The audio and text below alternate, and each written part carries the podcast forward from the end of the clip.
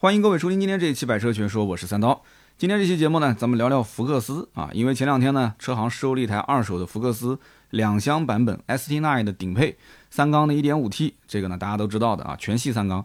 那么2020年的四月份上牌，四万多公里啊，当年新车价是十五万零八百。呃，当然了，现在的 ST9 的顶配也是这个价格，没有任何变化。但是2020年跟2022年这个优惠幅度。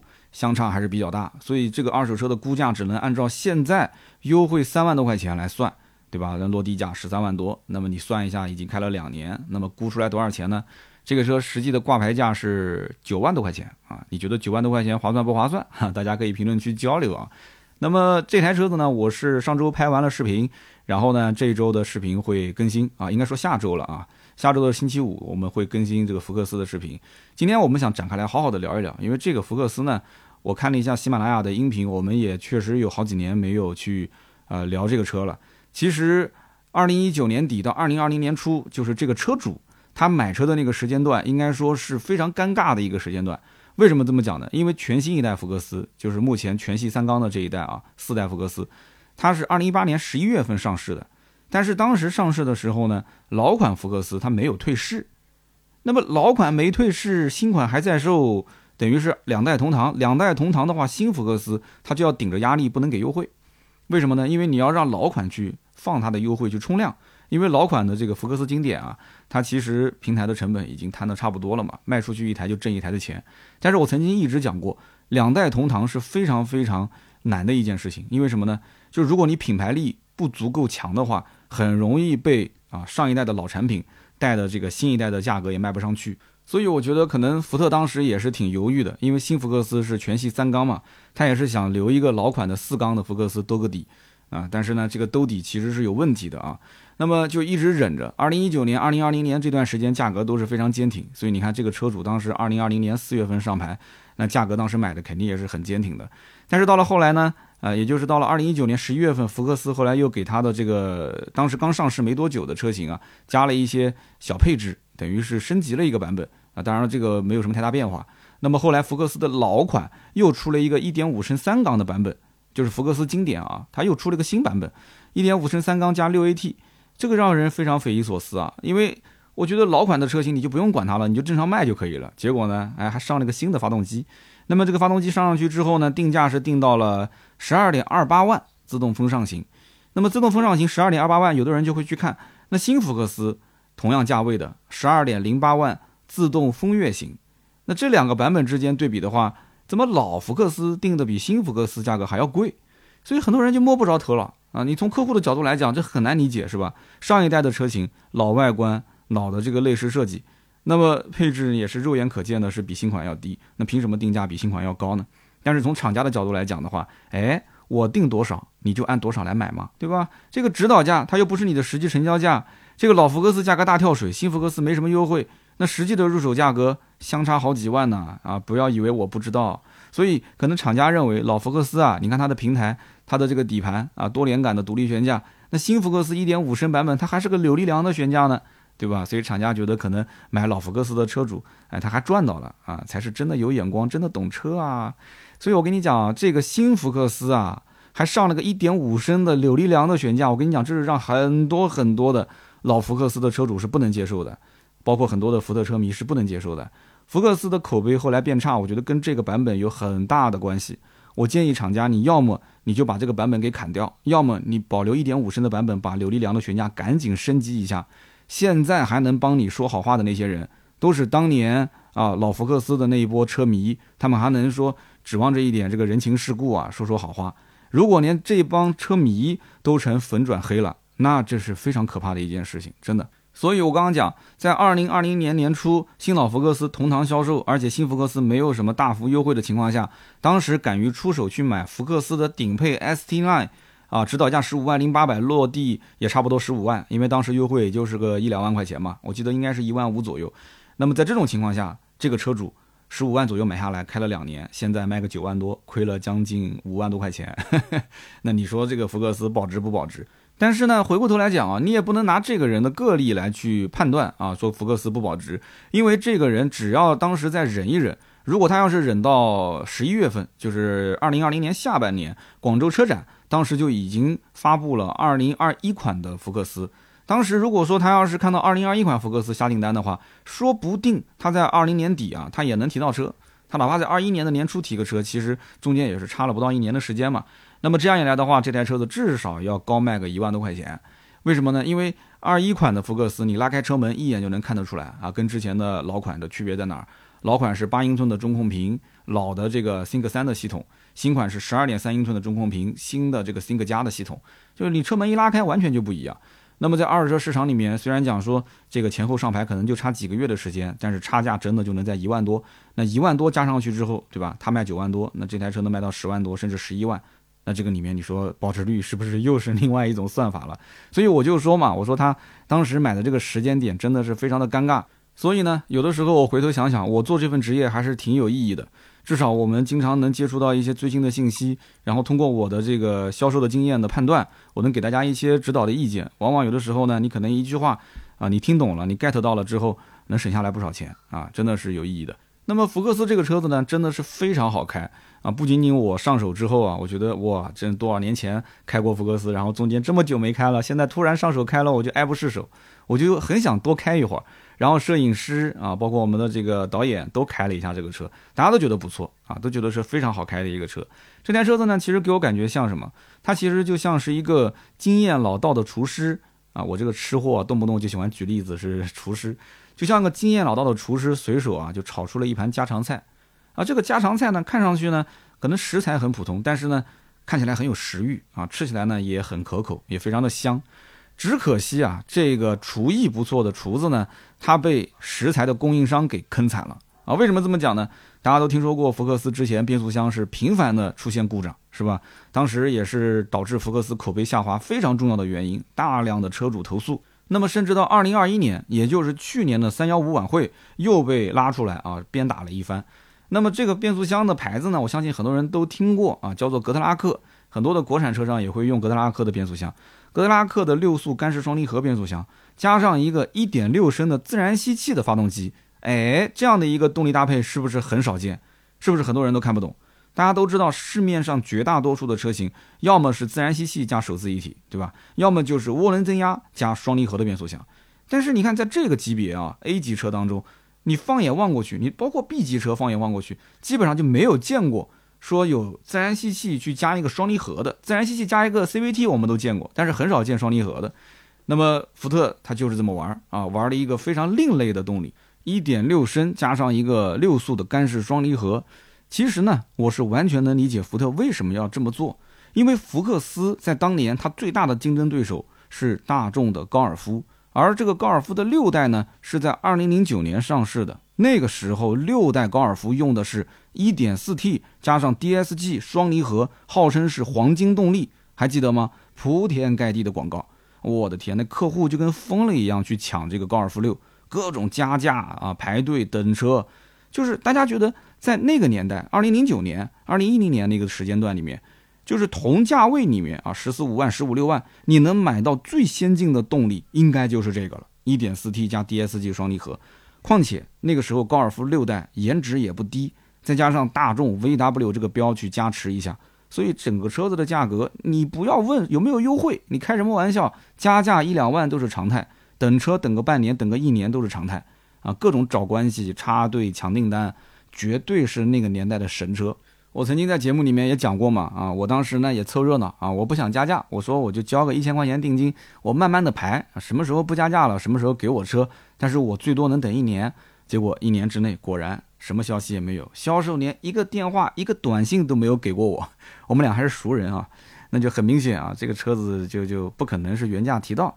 那么好日子也没过多久，到了二零一二年。啊，当时整个的呃大众 DSG 双离合的问题开始大爆发，这些事情大家应该也都知道。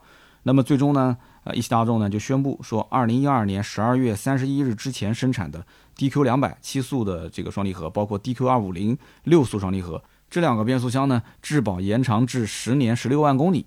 那么这样算下来的话，二零一二年，今年是二零二二年，那还有一些当年买的高尔夫六的车主到现在还没脱保呢，是不是这样啊？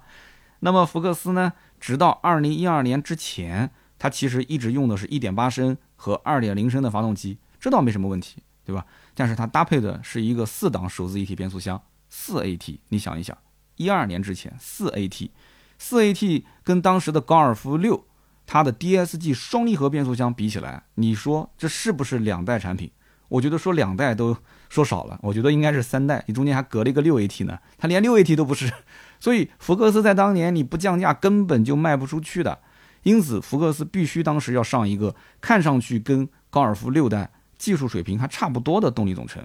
那么我也不知道是呃厂家计划好的这个时间点，还是说老天给安排好的，哎，正好大众的 DSG 双离合问题爆发的时间点就是二零一二年，那福克斯上双离合的时间点。也是二零一二年，那大概的意思就是，那那大大众的这个 DSG 不行，你就过来买我的呗，对吧？你试试我的呗，你倒是试试呀，你试试吗？那么福克斯一点六升加六速的干式双离合的版本当时上市，整体呢销量还不错，因为一开始大家觉得你只要比之前的 CAT 要好，应该都没问题，而且你福特这么一个百年的老品牌，我觉得也不至于说拿一个质量不好的东西会给我用，对吧？所以呢，当时也有不少人去尝鲜，但是。买的人越多啊，福特的这个雷啊，它埋的就越大。为什么呢？因为这个变速箱它本身就存在质量问题啊，这个是后来被官方确认的。也就是说，对于客户来讲，这是一个噩梦；那对于福特来讲，这其实也是一个噩梦。就是这一台格特拉克的双离合变速箱，它本身它不是福特产的，它是福特外采的一个变速箱，但是这个变速箱就一直问题不断啊，电脑的主板啊、离合器套件啊，几乎是到了十万公里必坏。很多人开着没几万公里，也出了一些大大小小的问题。那么，二零二一年的央视三幺五，当时曝光的还是这个福特福克斯变速箱生锈的问题。它还不是我前面说的什么主板坏了，或者是离合器套件坏了，它是生锈。生锈其实说白了，这个就是从质量上面来讲，就是有严重严重的问题啊。那么就是这么一个变速箱，用了很久很久。那么后来呢，福特的厂家发表声明说，二零一九年的九月以后，这款变速箱。就已经不再配备了。那么反过来讲，二零一九年九月之前，这个变速箱还一直在用啊。这个问题其实从二零一二年当时双离合变速箱上市就已经有人反映了，一直到一九年的九月份，这个变速箱才不再配备。所以我在想，格特拉克是不是入股了福特，还是怎么说啊？这个这个变速箱当时有问题，你就早一点把它给换掉不就行了吗？为什么要那么固执呢？用了七年啊，我的妈呀！那么当时福特三幺五被曝光之后也说了。说之前如果你要自费维修，我就退你的这个维修费用，对吧？那么你要如果说想换，我也给你免费的换。那么被点名之后呢，福特的这个做法还算是得人心，但是福特的这个福克斯名气在，名声其实已经不太好了。况且二零二一年正好又是老福克斯陆陆续续就退市了啊，你在市面上就买不到了。那么只剩下来新福克斯啊，只剩新福克斯在售。结果三幺五。还点名了福克斯，那么很多人不懂啊，其实讲的是以前已经退市的老福克斯，但是新福克斯现在用的是八 AT 的变速箱，它没有用双离合，很多人直接就不考虑福克斯了，不是说我还要研究是八 AT 比双离合更稳定，是不是呃性能更好，没人去关心这个事情了。再加上现在的新福克斯用的是三缸发动机，稍微有些人还有点兴趣，他想看一看，结果一听说哦哟三缸啊，那很多人就不待见三缸啊，这是一个大环境，没有办法。其实呢，提到福克斯啊，很多人第一印象只要是开过啊，都会说，嗯，这个车子开起来啊，嗯，非常的稳，沉稳有力，而且底盘呢都听说很扎实，用料很足。那么这也是为什么福克斯能拥有一大批的铁杆粉丝的原因。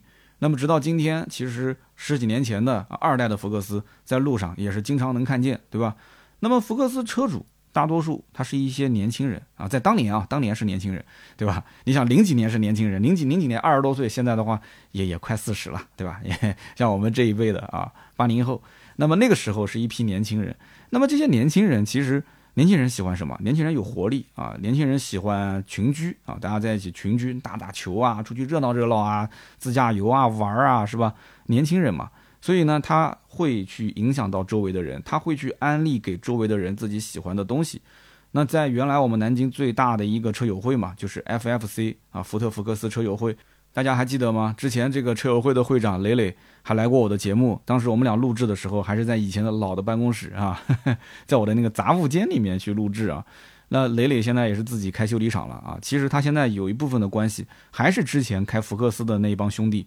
然后陆陆续续换车，现在已经是换到了奔驰、宝马、奥迪、保时捷了。当年就是福克斯车友会认识的嘛。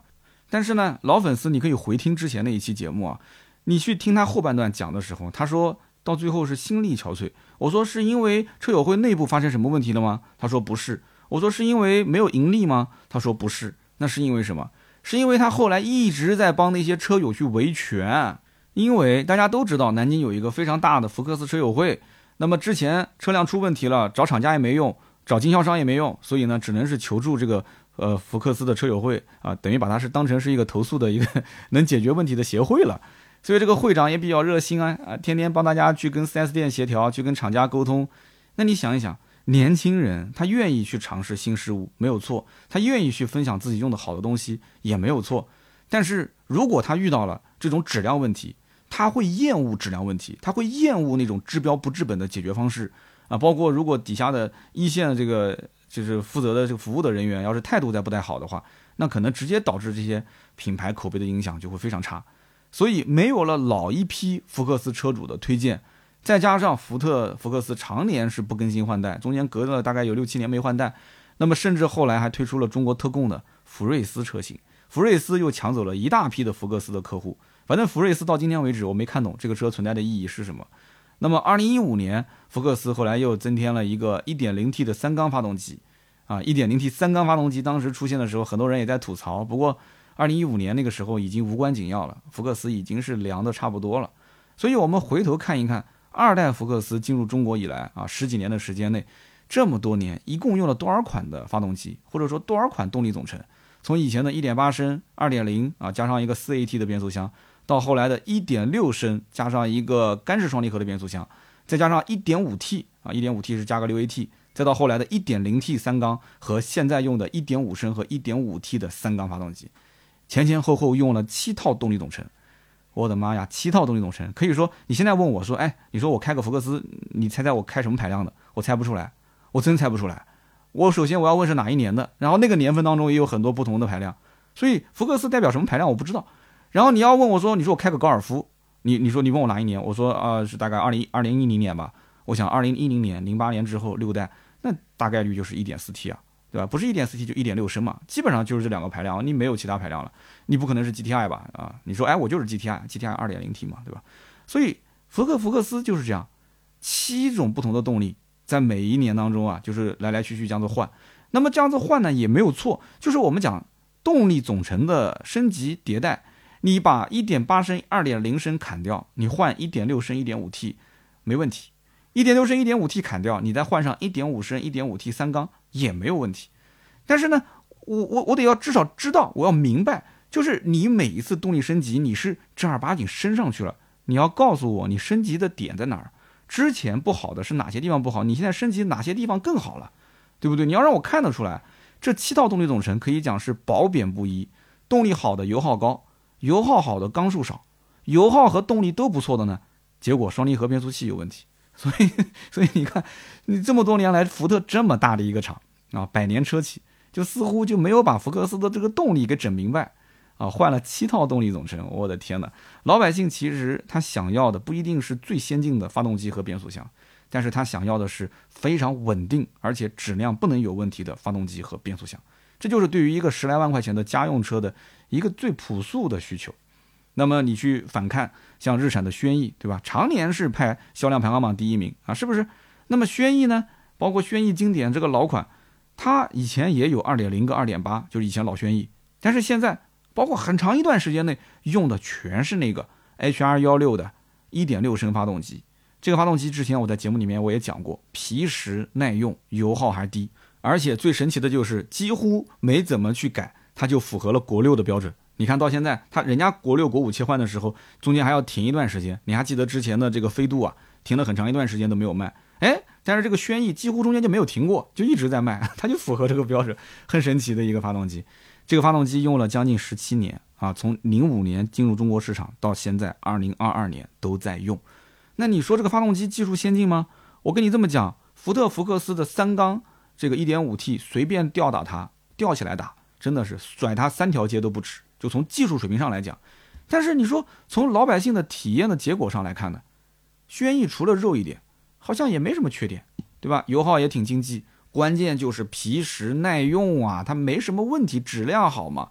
那么福克斯三缸呢？三缸一点五 T，你说动力好，哎，我承认账面数据很不错，我试驾了一下也不错，我就是担心，我还是担心什么？我就是怕你今天不抖，明天抖。今后会很难出手。那人人都是这么想的，有什么办法呢？所以呢，有一句俗话是这么说的：这个世界上没有什么事是降价不能解决的，如果有，那就继续降价。新福克斯开始大降价，也就是从二零二一年开始的。我们前面提到，二零二一年首先遇到了一个三幺五，对吧？曝光它的双离合变速箱。那么其次，老款的福克斯经典也就正式停产，也就是不再销售了，就只剩下新福克斯了，那就可以毫无顾虑的去降价了嘛，对吧？那么我一开始听说啊，年初优惠大概两万多块钱，那么到了年底，福克斯的优惠已经差不多三万了。那么现在的福克斯优惠基本上在三万，甚至三万多一点。所以我刚刚讲嘛，十五万零八百的那一台福克斯 ST Line 的版本拿过来当二手车置换，我给他估的价格。我只能按照现在市场上的正常售价，啊，十五万零八百去掉三万多，加上购置税保险的话，那么现在落地也就是十三万多一点。十三万多一点的落地价，你如果拿这个预算，你去横向看，横向看丰田的卡罗拉，看日产的轩逸这些车，你会发现福克斯的顶配 ST9，你买到手，它的空间、它的配置、它的动力各方面都不比卡罗拉和轩逸差，甚至还会比他们好开很多很多。那这也是为什么现在在路上，哎，好像看到这个新福克斯啊，呃，相对来讲多一些了，能见度高一些了。就是说白了，优惠开始变大了，人心呢也开始有些浮动了。那么我们前面几期节目也聊过这个雅阁、天籁、凯美瑞啊，我说这三款车吃的都是日系车的红利啊。其实本质来讲，这三个车，你看内饰啊、造型各方面，也不是让很多人满意，但是大家就愿意买，就是日系车。日系车只要一提到的话。大家第一联想就是省心、经济、保值率。那么如果提到德系车呢？哎，德系车很多人就想德国的制造工艺，嗯啊，德国的这个品牌就是造车就是有高级感哦，德国车有档次，对吧？以前德国都是豪车嘛。那么要是提到美国车呢？哎，咱们要提到福特，你会怎么想？油耗高，故障率高，内饰廉价，后排空间不行，车内异味，一堆的问题。那如果说，哎，福克斯操控好，哎，我知道它操控好，操控好是它唯一的亮点。那我请问，为了这个唯一的亮点，去忍受它那么多的缺点，那你告诉我有有多少这样的人？有多少这样的人？谁愿意这么去做呢？对不对？换句话讲，你哪怕有这么多的缺点，你哪怕哄哄我，哎，你遮掩遮掩，你包装一下嘛，对不对？你看那个隔壁的本田，本田吹自己地球梦，卡罗拉吹自己有混动。昂克赛拉吹自己创驰蓝天，日产吹自己 VC Turbo，那福特你也吹啊，你找点东西出来吹啊！你你说一点六升加双离合变速箱，我这肯定不认的嘛。你现在一点五 T、一点五升加上一个八 AT，那还是个三缸，那我你怎么吹呢？你你吹都没吹，你就把这个缺点全部曝光在我眼眼前，就我说不过去啊，对不对？所以说啊，这个新福克斯一上市，大家就懵逼了。这个车看起来挺帅啊，真的是挺好看。但是车子里面你你装了个什么破玩意儿啊？就很多老百姓都这么想啊，车子挺帅啊，对吧？很有这个运动感，你装了个什么？一点五升、一点五 T 三缸发动机，你哪怕留一个四缸发动机让我选一选也行啊。没有，全系三缸，三缸哎，我不是说三缸不好，但是没有办法，中国的汽车消费者有一个普遍的心态，就是我也觉得三缸的动力各方面开起来都没问题，可是我买回去，别人是不是就会笑我是个大傻？那啥，你懂吧？就不管三缸发动机有多先进，福特说我自己的三缸是从零开始研发，不计成本；别人的三缸是四缸砍掉一缸，节省成本。我们俩不一样，但是从消费者来讲啊，从结果上来看，其实都一样，大家都是三缸，对不对？包括那个奇骏的三缸，说我花了多少个亿去研发，还找了多少网红去帮他吹，但是最后结果都一样，大家都认为你就是三缸，谁买三缸谁就是脑子少根筋嘛，对吧？因为并没有比四缸少花多少钱，但是呢，实际的体验也差不多，油耗也没省多少，所以只要你是个三缸发动机啊，什么颜值、操控、配置、性价比，这些都是空气，都不会去考虑。大家就是害怕今天不抖，明天抖，今后会很难出手，所以就一票否决，不予考虑。那么新福克斯上市呢，也有三年多了，对吧？拖拖拉拉，在今年终于是要安排上了四缸了。一开始网上还传言。说会用这个长安的蓝鲸动力，结果是被网友一顿调侃，说是花了合资的钱买了国产的芯啊。前几天呢，终于确认了，说用的是四缸发动机，代号是 CAF 四七九 WQ 六。有的人一听到这个代号可能很熟悉啊，就是之前在那些已经停产的蒙迪欧还有翼虎上面用的那一颗 1.5T 引擎。那么知道这个消息之后，网友又调侃说：“你看。”二零二二年的车给你配一个二零一二年的发动机，现在就这么流行玩复古风格了吗？所以你看，这肯定都是不买的，不买就会这么酸啊。那目前官方还没透露说这个 1.5T 发动机它配的变速箱是什么版本。那如果是配了现在的这个 8AT 的版本，那还好；如果是把之前的啊非常古老的那个 6AT 变速箱也装进了这个新福克斯的车里，那这个我觉得再牛叉的车评人估计也挽回不了了。那大家怎么去写文章呢？对不对？没办法吹啊，充值也没办法吹啊。我估计要被网友笑掉大牙，真的是这样。所以你要如果说任性，你说我现在就要买福克斯，你问我是买三缸还是买四缸，那我是强烈建议你买它的这个三缸发动机。你听我的，这三缸 1.5T，你不要看账面参数跟那个四缸 1.5T 差不多，实际的技术含量完全是两代产品。你在网上随便搜搜，一大堆的资料你能看到。可是你从消费者实际体验上来讲，他们有什么差别呢？可能最终的差别就是四缸比三缸费点油，可能就是这么点差别，你也开不出其他的差别。但是呢，我觉得很多人啊，哪怕知道四缸的油耗高，他还是会买四缸。哪怕我节目里面说三缸的技术更先进，我建议买三缸没有用，因为英朗就是一个活生生的例子。它上三缸一年销量就损失十几万台，它一恢复四缸，大家都知道那个四缸是以前的老的动力总成，瞬间销量就回来了，立竿见影，从原来的排行榜排到大概第八、第九名，瞬间回到了第四名。前三名肯定是进不去了嘛，对吧？因为毕竟中间这口气没缓过来。但是我估计再给他一点时间，可能还能冲回前三啊。所以呢，这个车子也是一个道理啊。只要上了四缸之后，它的底子还在，我觉得应该销量不会比现在差，应该是，呃，翻一倍我不太敢讲。现在大概月销量三千多台吧，至少再增加个一两千台问题不大啊。那如果说能翻个一倍多，到个一万台六七千，那这个福克斯算是这口气喘过来了啊。所以说。我的观点是很明确的，三缸比四缸更值得入手，但是可能市场反馈它就是四缸卖的比三缸的要好。其实这台车子我们拿到手开的那段时间，觉得这车真的开的还是不错的。那么两年的车龄了，两年的车龄，我们等红绿灯的时候啊，我跟摄影师还特意留意了一下，车子里面抖不抖啊？前排抖不抖？后排抖不抖？其实体验下来发现，也就是方向盘的那个位置稍微有一点轻微的抖动。就这么一点点抖动，几乎是可以忽略的。你要知道，这台车子是二零年的四月份上牌，已经开了两年，四万多公里了，它也算是一个耐久性测试了吧，对吧？到了我们手上，我觉得整体的驾驶质感跟新车差异不大。而且我这种人是从当年我第一辆车就是三缸，大家还记得吗？我是零点八升的三缸奥拓啊，我非常自豪，我开的第一辆就是三缸，我是抖的跟筛子一样，从那个时候经历过来的。然后后来有一辆丰田威驰，还记得吗？丰田威驰本身有个问题，它的设计的就是引擎舱啊，有点有点小，所以它的这个散热就不太行。水箱的风扇它动不动就跟拖拉机一样，呜呜呜的转个不停，对吧？包括你像之前的那个丰田的花冠也是，怠速就特别的高。那么这种车子在我手上一开始开也不习惯，可是时间久了以后，它如果等红绿灯的时候不去轰隆隆轰隆隆隆去转一下，我反而有点慌了。为什么？我会怀疑它是不是坏了，你说是不是？它要是不转，我反而是慌了；它要是天天转，哎，我反而心里面就舒服了。那么，如果有人要买福克斯，他问这个配置怎么选，其实非常简单，一点五升不要考虑，看都不用看。我且不说它动力弱鸡，单就这个扭力梁悬架，就是导致四代福克斯口碑差的原因之一。大家知道福克斯走的什么路线啊？运动第一，家用第二。它这个运动是在骨子里的运动，还不是说光是看着运动。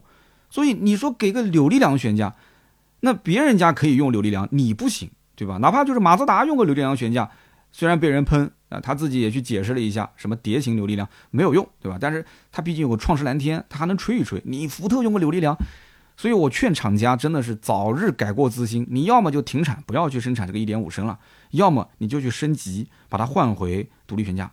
你不要看同行用扭力梁，你也用，你真不行，你不能用啊！现在能帮你说好话，就是当年那些老福克斯的粉丝。那么，如果现在老福克斯粉丝粉转黑，真的，真的是非常可怕的事情哦。那么再看这个福克斯的 1.5T，实际上 1.5T 就两个版本，一个是盖版，一个是高配 ST9。那么这个盖版呢，配置很低，它还是手动调节座椅。那除非你预算不足，否则呢是不建议考虑。那么如果你要买，我个人建议就上这个高配的 ST9。二三五四零宽胎啊，你记住了，二三五四零的宽胎啊，这个同级很少见，再配上一个十八寸的大轮毂啊，这个光这个四条胎，我觉得四个轮毂就已经值回票价了，再加上这个运动套件辅助驾驶，所以这一万多的差价是非常值的。那么有人说不对啊，刀哥，它不是还有一个顶配叫猎装版吗？列装版呢，这个我觉得是看眼缘啊，就是说列装版的客户跟真正的福克斯客户可能还不太一样，他是真的冲着列装去的，他其他配置就不看了。猎装呢，你其实看一眼就知道，猎装的配置比 ST Line 呢更低一些，但是价格呢定的比 ST Line 更高，高个大概三千块钱，所以说赚的就是那些瓦罐粉的钱。福特呢，它就是吃定你十几万的预算，你周围看一看，你也找不到什么合适的瓦罐啊，你说对不对？那么至于福克斯的三厢和两厢到底该怎么选，你其实只要问自己三个问题：我喜欢福克斯 ST 和福克斯 RS 吗？我今后要改车吗？我今年多大？如果你喜欢，你要改车，你还年轻啊，那你就买两厢。那如果说你前面几个回答都是否定的，你就买三厢啊。呃，很多人应该能听懂我的意思。你要是如果听不懂，那你就买三厢啊。那么在很多键盘侠的眼里面呢，福克斯走的是运动操控路线，那对标的应该就是高尔夫、昂克赛拉、思域。但是实际上，你去问问那些销售，你就知道，销售在店里面战败客户。什么叫战败客户呢？就是过来看了福克斯，结果买了其他家的车，大多数买了什么？买了卡罗拉，买了雷凌，买了轩逸。哎，你是不是觉得很奇怪？怎么会出现这么诡异的一个情景？我告诉你，很简单，高尔夫、昂克赛拉、思域这三款车都是高忠诚度车型啊。就是客户一旦是认准，基本是不会改变决定的。只有像卡罗拉、雷凌、轩逸这种客户，是从少女到大妈，从小伙到大爷，他都在开的车，所以他才会在买的时候犹豫不定，就难免会跑到福特的店里去看一看能不能抄底。所以你看是不是这么个情况呢？那么当一碗菜凉了，你想啊，说再回锅加热拿出来吃，就不是刚出锅时那个味儿了。所以，当年迷恋福克斯的小伙子呢，现在大多数已经是步入到中年。那么，当下的年轻人还能刷到老福克斯坑爹的新闻，却忘了所谓驾驶者之车到底应该遵循什么样的精神。这个福克斯呢，就像是一碗白米饭。那么，实际上它有一块红烧肉啊，它是埋在碗底的。但是，大多数人不知道它到底香在哪里，只想是图它便宜啊。所以，在中国的 A 级车市场里面，我跟你说啊，谈底盘素质的车型基本都混得很惨。那福克斯从当年月销四万多台，现在跌落到月销不到四千台，你不能怪消费者不识货，你也不能怪福特不懂造车。所以你仔细想一想，网上那一句名言啊，我觉得琢磨琢磨还挺有道理，叫做“百年福特”。哎，你懂的啊，你懂的。好的，那么以上就是聊了聊福特的福克斯。那么下面我们聊聊身边事吧，简单聊一聊啊。那么今天呢，我接到女儿学校的通知，说下周一复课啊。媳妇儿也接到这个通知了，哎呀，把我们家媳妇儿开心坏了啊！我也很开心，是吧？家里这个神兽终于可以出笼了啊，可以关到学校里了。那今天晚上我弹吉他的时候，我老婆还说呢，说你赶紧弹一首好日子，今天是个好日子啊。然后这个家里今天晚上菜也改善了，对吧？一直舍不得吃猪蹄子，今天花了大几十块钱买了几个猪蹄子回来吃啊。啊，这个说的有点多，有点开心啊！就一说，我在脸上都洋溢不住这个笑容啊。你想，这孩子这么长时间在家里上网课，这段时间那真的是，我跟你说，你我们听友当中有有这个的，可以在我们家里这个评论区留言啊。心力憔悴，真的是心力憔悴。家里面已经不知多少次发生过这个一对一或者是二对一的争执与摩擦，特别是用 iPad 上课这件事情，那我们平时是严格控制。啊，这个小学生使用电子产品，对吧？可是这个上课上网课又不能不给他用，那么给他用了之后，我跟你说，这就是潘多拉的魔盒，真的是，他就一直说我要用 Pad 写作业，我要用 Pad 上课。这上课时间呢，老师也不准时，有的时候说一点半上课，他一点二十就要上去稍微对吧，进到群里面等一下了。老师到了一点四十、一点五十才上课，那那那这个 Pad 就一直在他手上啊。有的时候我不经意间去瞄一眼，他在干嘛？他在干嘛呢？他也没玩游戏，他在干嘛呢？他在跟同学聊天。他聊天聊什么呢？也没什么实质性的内容，就是你发一堆表情包，我发一堆表情包，他们就觉得这个很有意思。只要是不读书不看报，反正什么都有意思。而且这一天到晚，你也不能把家里这个神兽关着，是吧？你也得拉出去去兜兜风啊，放放风啊。所以大人是无时无刻是不围着他转，只要他不去学校上学，在家。所以前段时间我从公司打车去高铁站，我打了一辆特斯拉的 Model Y，很巧，上车之后我一看那司机穿着打扮也不像是开网约车的，我说哥们儿你肯定不是全职网约车司机是吧？然后他说这个就是想出来透透风、透透气。我说你为什么要透透气啊？他说哎呦不要提了嘛，不就是因为学校不上课嘛，孩子在家上网课，我已经受不了了，我赶紧出来了。我当时就哈哈笑，然后我看了看那个车窗上面他的那个就是玻璃呀，呃出厂年份。我说你这看起来好像是第一批长续航嘛？他说对啊，我这长续航。他说你就讲的含蓄了，我就是韭菜。哎，哥们儿也挺善良的。他说我就是韭菜。他说我表弟后来买了个标续，比我便宜好几万。然后特斯拉还给我们这些老韭菜啊，经常打电话，因为第一批买的一般都是冲动消费嘛，就比较好割韭菜。说让他们回去去付费一万四千多块钱，去加一个什么加速升级包啊，加速提升包，能把这个提速从五秒升到四秒四。他说这个东西就是一点都不厚道。他说我们当时第一批韭菜被你割了几万块钱。这个什么所谓的加速升级包不就是软件升级吗？没什么成本的，你就应该送给我。然后又跟我吐槽了一番。我说你这，你就找找高手啊，你看有没有人能给你升？他说没有，群里面很多人，没有人说能不花钱就把它升级的。而且就算有人敢给你升，我也不敢去升啊，对吧？就必须官方啊，你没官方，你到时候出问题怎么办？所以他说他是第一次被割，第二次不想再被割。然后特斯拉也没说免费给他升，所以老韭菜有点不开心，有点不开心。那么。他现在想出来透风啊，我就跟他讲了，我说我也是一样的这个情况啊，然后他估计看了我那一眼，觉得你这冒着风险出差是不是也是不想在家待？哎，好像有那么点意思啊，这个不能给刀嫂听到啊，因为我马上又要出差了。然后呢，我就跟他讲，我说你这开网约车出来透风是一个挺好的方法，但是你这不安全啊，因为现在特殊环境对吧？不安全，而且你这明显不是为了赚钱对吧？你出来透透风。但是呢，你抢的是那些冒着风险出来赚钱，为的是养家糊口的那些网约车司机的生意，对吧？我说大家都不容易嘛，然后他就懂我的意思了嘛。说话有的时候不用说那么明，别人一听就懂。那 Model Y 的车主就笑笑说：“哎，你讲的好像也是这么个道理。”然后就我也不知道他送完我这一趟是不是就真的不开了啊？反正现在呢，很多学校陆陆续续开始复课了，我相信。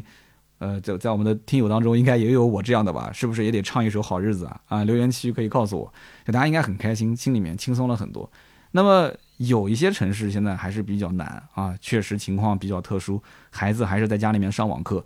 其实我也想跟各位听友当中做父母的交流交流，就是你们家孩子如果上网课的话，这一天到晚，你家里留一个人，你留的是老一辈的这些外公外婆、爷爷奶奶陪着他吗？爷爷奶奶，我觉得应该是管不住的吧。还是说夫妻两个人有一个人不上班，那就是跟这个公司长期请假，然后在家里面，他只要不上课，我就一直请假，我就一直请假，陪着他写作业，陪着他去安排他的时间。而且这个时间你怎么安排的呢？从早上八点钟一醒来到晚上九点钟睡觉，这中间那么长的时间，就一直在家大眼瞪小眼的。他除了上课，你你怎么安排？所以我也很好奇，我想跟大家交流交流。有机会啊，我想。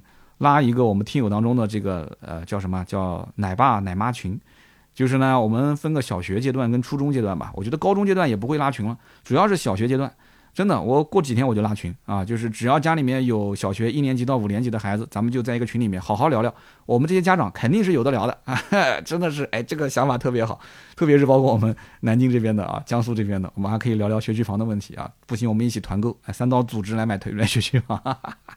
啊，学区房现在好像不给聊这个话题啊。那么你想，我跟我媳妇儿好歹还是相对比较自由一些职业，对吧？那家里面留一个人那还好。那你说父母都必须得上班，不上班挣不到钱的那种，对吧？那那那那孩子从早到晚谁来安排啊？我觉得这都是问题。那当然了，现在是特殊时期啊，也是希望大家呢克服困难，平平安安，大家呢猥琐发育，不要浪。好的，那么今天我们的身边事就聊得稍微短一点啊。那么接下来就是关于上一期节目的留言互动。上一期节目呢聊的是天籁啊，有人讲说三刀从凯美瑞到雅阁到天籁，这个日系三剑客现在给三刀说的真的成三剑客了啊，呃，这个也不至于啊，优点也有，但是我只是希望大家不要神话日系车，不要神话日系的 B 级车，眼光放的再开一点，看一看 B 级车里面还有很多的一些啊非常美丽的美好的事物。你不要说就日系车一定是 number one，日系车是最适合你的。每一个人适合的东西不一样，好吧？就像我讲一个丢人点的事情啊，我以前一直以为船袜就是那种，就是上面的脚踝这一块是包不住的嘛，然后下面是一个薄薄的一层袜子，然后我觉得很奇怪，那袜子穿的特别不舒服，就是我经常一穿那种就是像板鞋啊，一出门它那个脚后跟啊，它就勒不住，它就会。就袜子就会滑过去，然后就会就是踩在脚底下就很难受嘛。然后直到昨天我才知道，那个船袜是有些小姑娘穿那种就是脚背露出来的那种鞋子才需要穿的船袜。实际上那个袜子不一定是针对男生的，就男生应该没有这种鞋子吧？应该是女生，包括穿高跟鞋，高跟鞋的前面脚背不是会露出来一大块吗？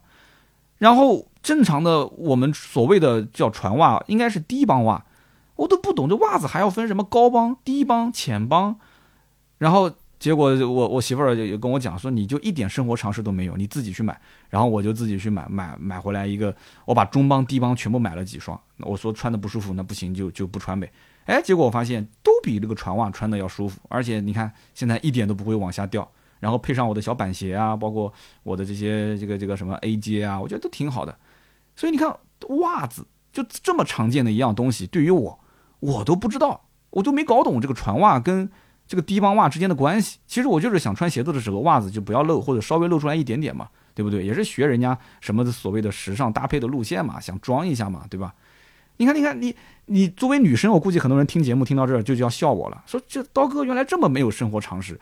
我跟你讲，我没有生活常识的地方多了，我都不好意思在节目里面说。那么同样道理，很多人在买车过程中，他也是小白。那么既然都是小白，大家在呃搜那些某短视频平台或者平时看一些什么头条文章的过程中，一直听说的都是什么几十万公里无大修，日系车质量好、耐用、经济、保值率，那就没有其他车的机会了。所以我觉得应该是相对公正客观的发表一些我的观点。也许我的声音里面有可能掺杂一些不太好的，但是我觉得好的东西你已经知道了，也不需要我再说了啊。那么我们看到第一位听友的留言啊，这一位叫川三三，他说：“哎，我是三刀的老粉，但是我第一次留言，好像听三刀聊天籁啊，感觉他对天籁和日产都没什么兴趣，没有做太多的深入阐述。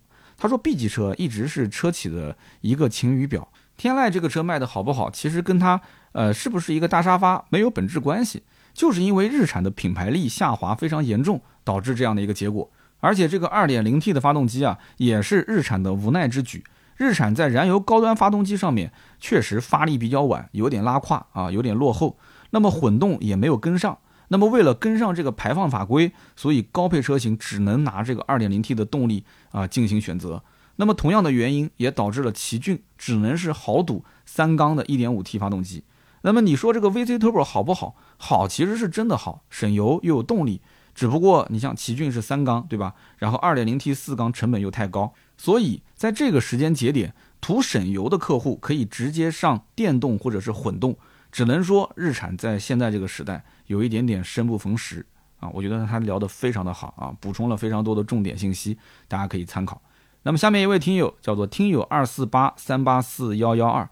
他说：“三刀，哎，我关注你的节目大半年了啊，这是我们的新听友啊，非常欢迎。”他说：“我很喜欢听你的节目，我是从一三年开始陆陆续续关注各种汽车类的节目，但是我从来都没有看到你的内容。也就是去年，在一个短视频平台上，哎，我就听到了你的声音，它是一个就是把你的声音剪出来，然后配一段视频，就这么一个账号。结果呢，我就知道了你的这个节目，然后找到了你的音频。